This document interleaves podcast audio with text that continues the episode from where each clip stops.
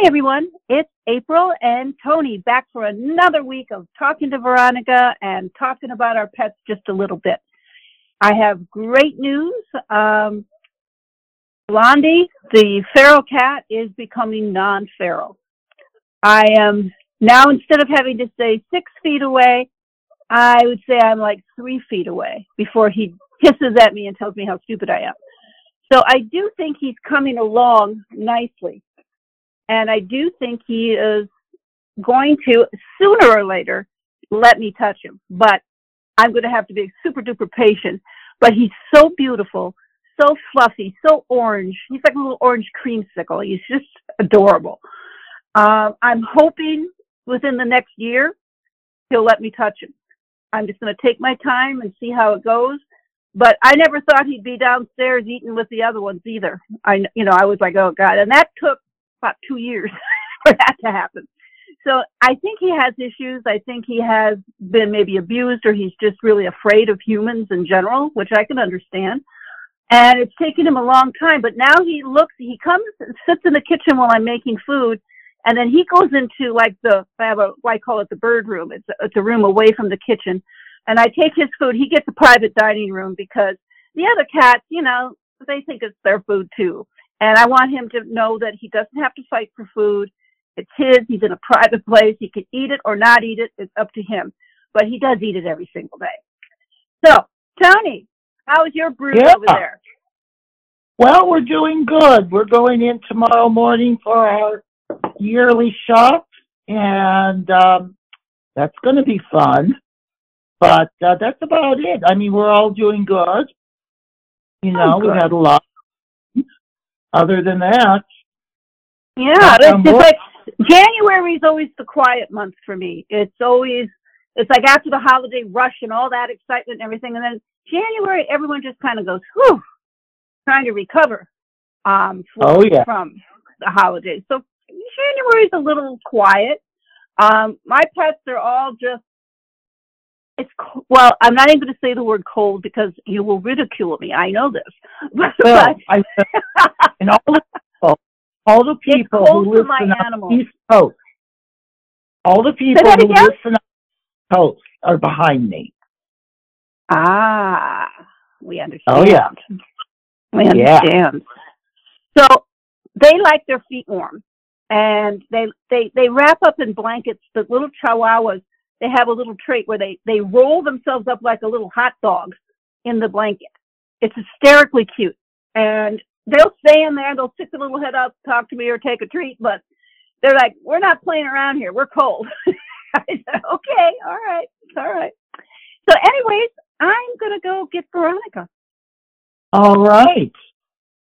Hello, everyone, and welcome to the show today. And um, again, great questions. And, you know, I encourage you every week to write in to innerwhispersradio.com. And that's I N N E R whispersradio. But don't be shy. Did I say whispers? Oh boy. Anyway, oh Veronica, you better get. Are you there, Veronica? Mm, yes, we are. Good day to you. It's in a whisper. We were waiting in the hallway. like, oh boy. I'm thinking whiskers. You're talking about our pets. I'm thinking whiskers. All right, Veronica. Ah. Our, our question is coming from Everett. You are always saying the future cannot be predicted. Why is that? Don't we have a blueprint of what they are going to do while on Earth? Yes, you do have an idea of what you want to do on Earth. However, the free will that is a wonderful gift for humans, they can choose. And your choices and other people's choices all affect the future. There are hundreds of probabilities around every event of your day. And taking stock in that is an important thing because every choice you make, even if you have a plan, if you deviate off the plan a little bit, then you've changed that future. So the blueprint is loose. The blueprint is one that you can follow, but you may not end up even doing the blueprint by all the different choices you make or don't make while in the incarnate form. So predicting the future is taking one probability and making it the one that's going to happen. And that's not achievable in most cases. You have to allow the energy to flow to create a reality properly. So yes, you are here with a blueprint, but it's a blueprint. And blueprints can be changed, modified, and altered. Just like your life, you may come in and say, well, I think I'm going to do this. And then you make choices where you end up not doing that at all. And if someone had predicted, oh, you're going to be that, you aren't because you made different choices along the way, implementing your free will and everyone else is implementing their free will. So probabilities exist of all sorts, but only one ends up sort of being imprinted in the reality as you move forward. So keep that in mind. That is why we say, you know, if someone asks us, well, what's going to happen next week? It's like, well, it depends on everybody's choices. Now we can tell you the probabilities around that, but we can't say, oh, it's absolutely going to happen because choices being made could alter it a little bit or it could alter it a lot. Okay, our next question. Jenaire writes in, could an archangel become human again or are they on another course? Well, angelics don't really um, participate in the human experience. Remember, they are a species having their own journey and their own path. The reason they interact so much with humans is because they've taken an interest in them and they want to help them. And angelics usually have a bit more access to the eternal and can sort of know things before they happen. It's a little whole different environment. And they do assist humans whenever they can. So maybe once in a while one would come back as a human, maybe to experience something for themselves. But their goal is to help humans and be on their own path. So Jenaire, it's they don't become human again. They come in as angelics. And if they do become human for whatever reason, it's because of some sort of event or something they want to portray. So they are on another course. They have their own evolutionary process in place that has nothing to do with humans. Okay. Next question is coming from Michael. Can resurrection be a much less daunting process than reincarnation? Mm, well, resurrection is a little bit more um, immediate. I mean, if you're going to do a resurrection, you go, you're going to do it.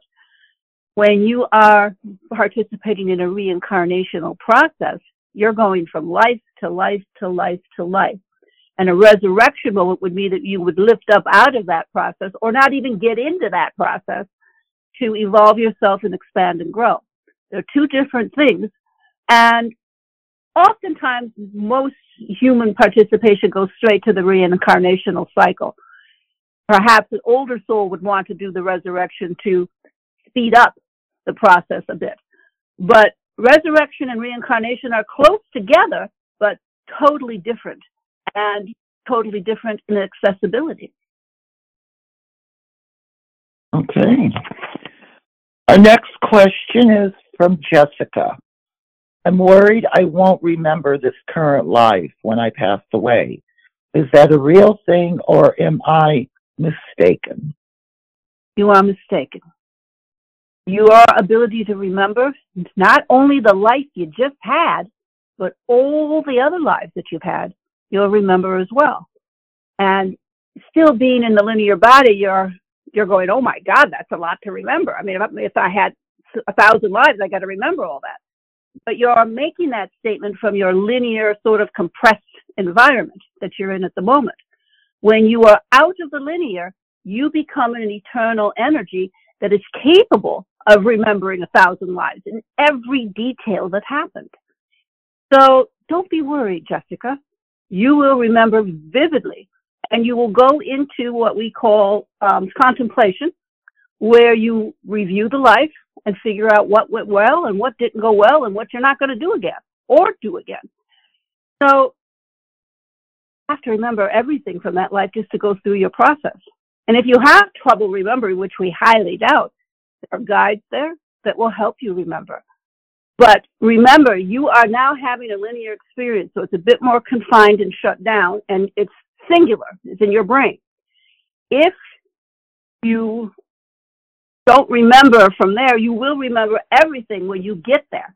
Um, and it's vast and it's not linear. It just all comes at you at once, and it's very hard to explain while you're still in the linear because you're so focused and driven to be linear that to be eternal in the process while you're still in the linear can be very difficult, if not impossible.